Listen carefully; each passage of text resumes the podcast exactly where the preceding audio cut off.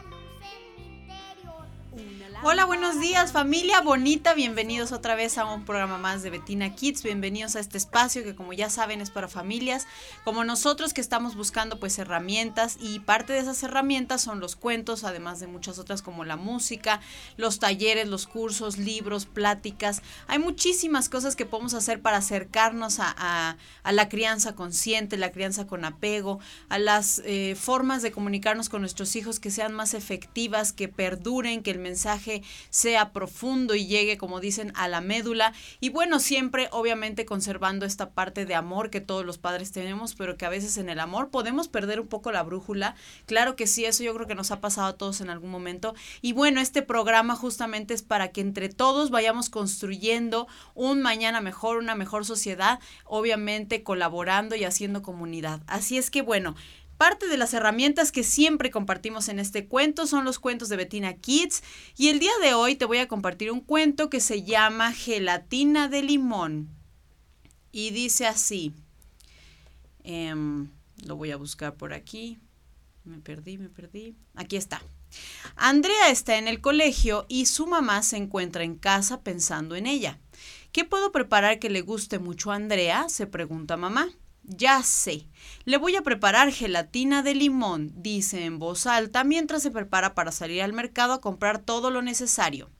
Mientras camina, hace una lista de los ingredientes en su mente polvo para preparar gelatina, una lata de leche condensada, leche evaporada, cuadritos de fruta natural. De pronto mamá viene tan inmersa en sus pensamientos que se tropieza y se va directo al piso. Se raspa las rodillas y se siente muy adolorida pero eso no la detiene. Mamá es muy fuerte y se pone de pie rápidamente para llegar a tiempo y comprar todo lo que necesita, porque su hija está a punto de salir de la escuela en un par de horas. Así es que al llegar al mercado se percata de que ya no trae la bolsa con los ingredientes después de que los compró. Ajá, o sea, sí llegó al mercado, los compró. Y luego, cuando se cae, se percata que ya no trae la bolsa. Entonces, entre tantas compras, seguramente Debió dejarla en alguna parte, piensa mamá. Así que decide regresar y pasar por cada puesto del mercado en el que compró algo. Primero pasa a la carnicería, luego a la verdulería, después a la papelería y por último a la tortillería. Esa no puede faltar. Pero nadie la había visto, así que muy triste la mamá de Andrea regresa a casa sin la bolsa de los ingredientes. En el camino observa que viene caminando Carmelita, la vecina que le debe un poco de dinero. La mamá de Andrea se apresura para encontrarse con Carmelita, así muy casualmente. Y una vez que la tiene enfrente, la saluda con, con gran calidez. Le dice, escucha mi historia, querida Carmelita. Vaya que es chistosa, pues fíjate que fui a comprar unos ingredientes para preparar el postre favorito de Andrea. Y en el mercado he perdido la bolsa que contenía todo lo que compré. No me digas, responde Carmelita afligida. Sí, responde la mamá de Andrea, y fíjate que estoy muy apurada porque ya casi sale mi hija del colegio y yo no he podido preparar su postre. De casualidad tendrás el dinero que me quedaste de ver, Carmelita. Si me pagas ahorita mismo puedo regresar al mercado y comprar todo de nuevo. La vecina rápidamente responde para ayudar a su amiga y le da el dinero. Gracias, Carmelita le dice la mamá de Andrea, que tengas un lindo día. Se despiden las amigas y la mamá de Andrea se dirige a toda velocidad una vez más hacia el mercado. Pero al llegar encuentra la tienda ya cerrada. Salí a comer, dice un letrero en la puerta. Pero ¿cómo que salí a comer? se pregunta molesta la mamá de Andrea, pero si apenas son las 12.30, no me quedará más remedio que ir a la tienda del señor José. La mamá de Andrea prefiere evitar lo más que puede ese negocio porque ahí todo es dos veces más caro que en el mercado. Pero en fin, finalmente la mamá de Andrea consigue todos los ingredientes necesarios y aunque se ha quedado sin un solo centavo, se siente feliz porque ahora su hija podrá disfrutar del rico postre que ella le ha preparado. Más tarde, al llegar a casa, Andrea ve en la mesa de la cocina la gelatina de limón con trocitos de fruta y la, la cremita que le pone encima mamá y lo primero que dice es, mamá, ¿por qué no hiciste mejor gelatina de fresa? Fin. La moraleja es que muchas veces desconocemos las peripecias que tuvo que pasar alguien antes de ofrecernos lo mucho o poco que tiene. Por eso siempre es mejor decir gracias y simplemente aceptar el regalo. Y bueno, es que estas cosas nos pasan a las mamás, a las papás, a los papás y a veces a, a muchas personas que pues haces un esfuerzo por dar lo poco que tienes y más con los hijos a veces pues no los enseñamos a entender y a ser empáticos, ¿no? A darse cuenta que hay otras necesidades además de las suyas y que las demás personas también tienen su propia película que está rodando y que están viviendo sus propios momentos y experiencias. Entonces, bueno, este cuento eh, me parece que es una linda herramienta para poder reflexionar con nuestros hijos acerca de esto justamente, acerca de la empatía, acerca acerca de la comprensión y acerca del respeto también por los demás y bueno, simplemente aceptar un regalo y decir gracias, ¿verdad? Y bueno, pues vamos a, a ir un corte porque ahorita al regreso vamos a empezar a hablar de esta, este tema que tenemos preparado para el día de hoy, que es el eh, la ceremonia del espíritu de la Navidad y es una ceremonia muy linda y estamos muy contentos y bueno, ahorita que regresemos les vamos a contar todo lo que pueden hacer para este ritual, para cerrar este año y para recibirlo porque viene este próximo, ay, 21 de diciembre. Bueno, entonces ahorita regresamos. Una lámpara grande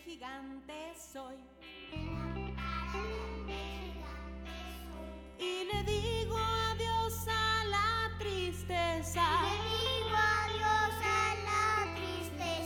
La luz poderosa de mi interior. La luz poderosa de mi interior. Iluminando el mundo voy. Iluminando el mundo voy. Enciendo la luz en mi interior.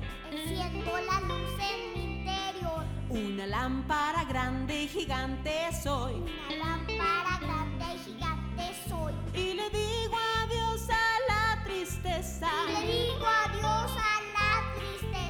luz poderosa de mi interior. La luz poderosa de mi interior. Iluminando el mundo voy. Iluminando el mundo voy. Enciendo la luz en mi interior.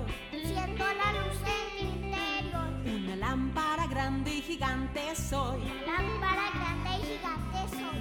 Y le digo adiós a la tristeza. Le digo adiós a la tristeza. La luz poderosa de mi interior. De mi. Iluminando el mundo voy. Iluminando el mundo voy. Enciendo la luz en mi interior. Enciendo la luz en mi interior. Una lámpara grande y gigante soy. Una lámpara grande y gigante soy. Y le digo adiós a la tristeza. Le digo adiós a la la luz poderosa de mi interior. La luz poderosa de mi interior. Iluminando el mundo voy. Iluminando el mundo voy. Iluminando el mundo voy. Iluminando el mundo voy. Iluminando el mundo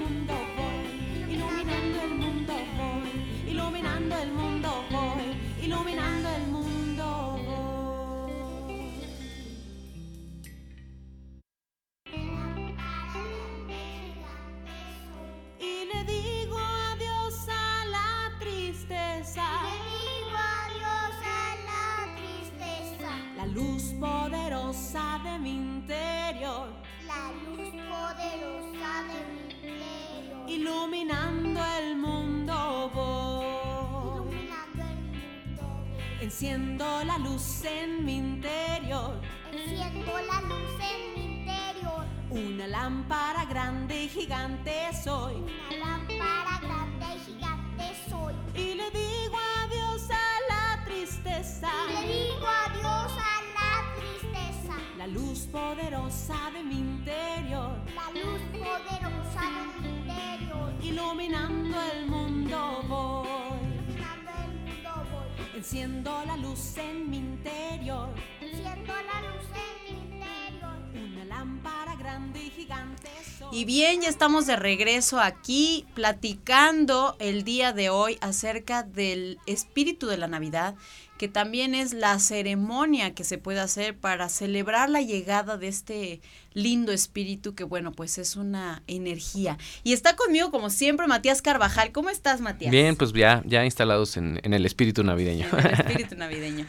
¿Tú has escuchado algo del espíritu de la Navidad? Sí, fíjate que, bueno, estaba leyendo aquí un par de cosas, pero eh, yo creo que en, en realidad no importa tanto la la visión que tengamos o la tradición que queramos seguir de la Navidad, ¿no? Porque bueno, eh, tanto como fiesta, eh, como el espíritu de la Navidad como tal, antes, ahora sí que antes de Cristo y antes de, de, toda la em, el contenido religioso católico que tiene la Navidad, eh, siempre los cambios de, de estación, ¿no? Ya sea la entrada del invierno, la entrada de la primavera, ¿no? los, los solsticios, em, siempre nos han marcado, nosotros somos sin, sin quererlo, eh, y después eh, lo hicimos consciente y luego lo olvidamos un poquito y luego lo retomamos, eh, pues dependemos del movimiento de las, de las estrellas, de los astros, ¿no? Claro. y, y, no solamente desde un punto de vista de energías y de, y de lo que pasa como astrológico,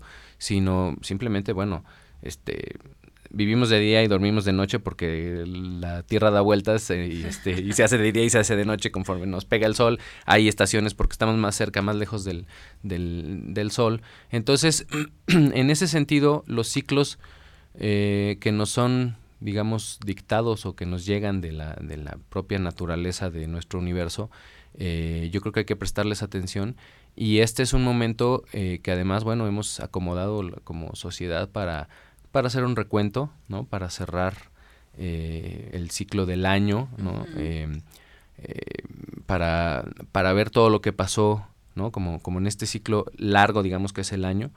Em, y aprovechar para hacer, bueno, pues los propósitos para el año que, que viene, ¿no? Eh, si bien algunos lo hacemos en la fiesta de Año Nuevo, que es el, del 31 de diciembre, como, como para ir con el calendario, eh, esta es una oportunidad también de hacerlo, eh, digamos, más en sintonía con, la naturaleza y con los, con, los astros, con, lo que pasa en el solsticio de invierno, ¿no? Entonces, eh, vale la pena hacer como este pequeño recuento, porque además lo te estás preparando para para recibir eh, las fiestas navideñas, ¿no? Para el 24, para el 25, para el 31, para el 1 de enero, para el 6 de enero, y ya con este ánimo de haber hecho, eh, pues, este ritual de, limpieza, porque al final de cuentas, pues, hay que, hay que limpiar. Y fíjate que no es exclusivo de, ni siquiera de, en cuestión de religión, ¿no? Eh, el Año Nuevo Chino, que como sabes es a principios de, de, nuestro calendario, en, en febrero, eh, tiene un ritual similar, ¿no? De, de, de guardar, ¿no? O de, de, de dejar atrás eh, lo que ya fue, ¿no? Eh, se saca, hay un, un, papelito que sacas y lo quemas, que es el, un papelito que guardaste durante todo el año anterior con tus, con tus deseos y, y, vuelves a hacer el ritual de, de tus deseos, ¿no? Entonces, es similar en todas las culturas, es, es muy padre y es muy saludable eh, hacer eso, ¿no? Hacer un corte, ¿no? Decir, a ver cómo voy, eh, y luego, bueno, los propósitos de año nuevo que luego uno no cumple ni la mitad, ¿no? Ah, este, Te atragantes con las uvas pidiendo tus de, propósitos de año nuevo. Y, yo creo que hay que hacer propósitos conscientes y propósitos eh, no imposible, no dejarlos en, propósitos, ¿no? O sea, cumplirlos, o sea, hacer compromisos más que propósitos, ¿no? Sí, y es que viene desde adentro el cambio. Entonces yo puedo hacer un propósito de dejar, no sé, de fumar o de dejar de X cosa, pero si no viene desde adentro el cambio, ¿no? Si yo no he entendido realmente por qué quiero hacer ese cambio, para qué, hacia dónde me quiero dirigir, pues obviamente eso es cuando pasa lo que dices, que la mayoría se quedan en, en simplemente un propósito. Y sí, exactamente, yo quería leerles aquí un poquito porque me gustó esta información también que encontré. Y dice que el espíritu de la Navidad es una tradición perteneciente también a los países nórdicos y que desde hace varios años ha sido adoptada en muchas culturas del mundo como parte de las costumbres características de esta época. La finalidad, como dice Matías, pues sí es hacer una limpieza, es este renovarnos y sobre todo como tomar otra dirección, ¿no? O sea, redireccionar nuestra vida, se me traba la lengua. Bueno, y dice, cuenta la leyenda, una leyenda nórdica que hace más de 80 mil años un ser de una galaxia lejana aterrizó en la Tierra y se instaló en una región del norte, en la zona que actualmente se conoce como la península escandinava. Se trataba de un viajero errante y alegre que predicaba sus conocimientos y repartía regalos y bendiciones durante su recorrido Mira, hay un poco como de, de, también una mezcla, por eso se puede confundir con lo de Santa Claus, pero sí es importante aquí eh, esclarecer, me parece, Matías, que el espíritu de la Navidad no es una persona, no trae regalos, no, o sea, es una energía, es una energía que realmente se genera de amor y que desciende a la tierra, porque sí se, se habla y se dice que viene de un plano divino, un plano superior, y entonces estas altas vibraciones bajan a la tierra y lo que hacen es que contagian a todo el mundo. Entonces dicen que es cuando empiezas a sentir así como de que, ay, a todo el mundo quiero abrazar, quiero darle regalos a todo el mundo. Este, entonces, bueno, ese es el espíritu. Y obviamente con la energía que trae, pues como toda buena energía, trae esta parte de la manifestación. Entonces, lo que tenemos la oportunidad es, obviamente, de hacer peticiones conscientes, como decías, para que entonces podamos anclar esta energía en la tierra. Y dice que esta festividad toma la fecha del 21 de diciembre, día en que la Tierra entra en el solsticio de invierno, como decía Matías hace un momento, y cuando el planeta se encuentra en el punto más lejano de su órbita con respecto al Sol. Bueno, pues entonces eh, vamos a a, contarles aquí ahorita también de qué pueden hacer para recibir este espíritu de la Navidad y también vamos a ver qué hacemos para recibir a nuestra invitada del día de hoy que ya llegó al estudio y bueno, pues vamos a darle la bienvenida. Ella es Guiomar Cantú. ¿Cómo estás, Guio? Corriendo, muy agradecida, muy bendecida, muy sorprendida de que hay una cámara. Bueno, pensé que era solo radio, pero muy agradecida, bendiciones. Sí, pues muchas gracias por, por venir, por aceptar la invitación. Sabemos que el tráfico ahorita está bonito. Ya, el tráfico de diciembre, el espíritu de la Navidad hace los coches más lentos. Exacto, pero todos venimos muy amorosos, que nos esperemos. Pero bueno, quiero añadir un poquito, el espíritu de la Navidad también tú lo activas. o sea, independientemente de que esperes a que al mes y al día, eh, es como cuando estás triste y dices, necesito estar feliz para poder aportar o cuando estás codo y dices, hoy quiero ser mucho más dadivoso. Y el espíritu de la Navidad, finalmente, Navidad que viene de la palabra natividad, que es nacimiento, es una energía, precisamente un espíritu de querer renacer, renovar. Por eso en invierno todos los animalitos y, el, y también el ánimo y los humanos queremos guardarnos para poder renacer en la primavera. Es una época interesante de semillas, de planes, de visualizarnos en un futuro con el sol triunfando.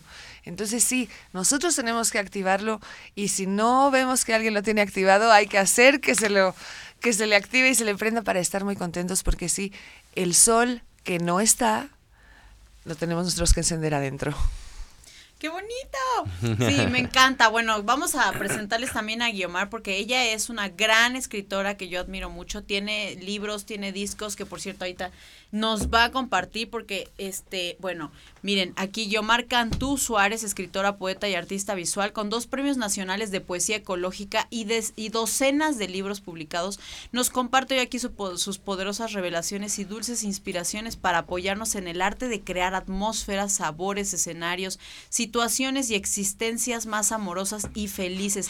A mí me encanta el trabajo de Guiomar porque es justamente esto, utilizar las palabras para sanarnos, para generar lo que dice aquí, atmósferas, sabores, para crear nuestra vida de una manera más pues amorosa y positiva. Entonces, bienvenida, Guiomar, otra vez. Muchas gracias, bendiciones. Termina de llegar, pues este es tu libro, este, mira, te lo paso para que lo, lo veas. Y eh, también tienes discos, ¿no? Con mucho cariño, sí, yo tengo una serie de trabajos de audiolibros con música, algunos con mar, que son evolución de la conciencia, que son para toda la familia, mucha gente se lo pone a sus hijos, son valores, pero también son acciones y son perspectivas. Por ejemplo, hay temas que son el camino se abre, nace la conciencia, me guía el infinito, soy feliz, soy el amor, activo la prosperidad, recibo en agradecimiento, evoluciono. Y todas estas, digamos, decretos o frases, soy suficiente, son cuestiones que nosotros tenemos que tener todo el tiempo presentes porque la vida nos va presentando de pronto a pues situaciones que nos sorprenden y que no sabemos de pronto cómo reaccionar y en vez de que te sientas pequeñito o que te sientas inútil o que te sientas sin fuerza, tú tienes que crearte decretos, soy suficiente, soy amoroso, el famoso yo sí puedo, o pues los gemelos fantásticos, o todos estos superhéroes que siempre activan algún poder, nosotros tenemos el poder precisamente de la libertad que es elegir cómo sentirnos, cuándo estar dónde estar, con quién estar. Entonces, si nosotros en el presente no nos sentimos felices, es muy importante revisar qué está pasando. No, pues me siento acalorado o me siento sofocado o esta persona me está haciendo sentir mal. Es importante que reconozcamos cómo nos sentimos y cambiarlo. Si no me siento bien aquí, mamita, no me siento bien aquí, vamos afuera a hablar. Es muy importante comunicarnos. A, veces pensamos que los demás nos van a adivinar o a entender, pero no, es muy lindo cuando tú hablas con tu corazón y eres comprensivo, la gente te comprende y te ayuda. Entonces sí es importante activar la felicidad por voluntad, Nada me va a hacer feliz ni nada me va a hacer infeliz. Yo soy el que decido que esto me puede hacer muy feliz o que esto, aunque no me salió bien, puedo encontrarle la bendición y darle la vuelta para que me salga mejor. Entonces sí, si estamos hablando de los niños y la Navidad y la alegría, hay que tener muy en cuenta que la mamá no es la responsable de la felicidad del universo. Claro. Cada quien es responsable de su felicidad y hay que hacer feliz a la mamá y al papá. Y de verdad que cuando uno se empieza a dar cuenta de qué poderoso es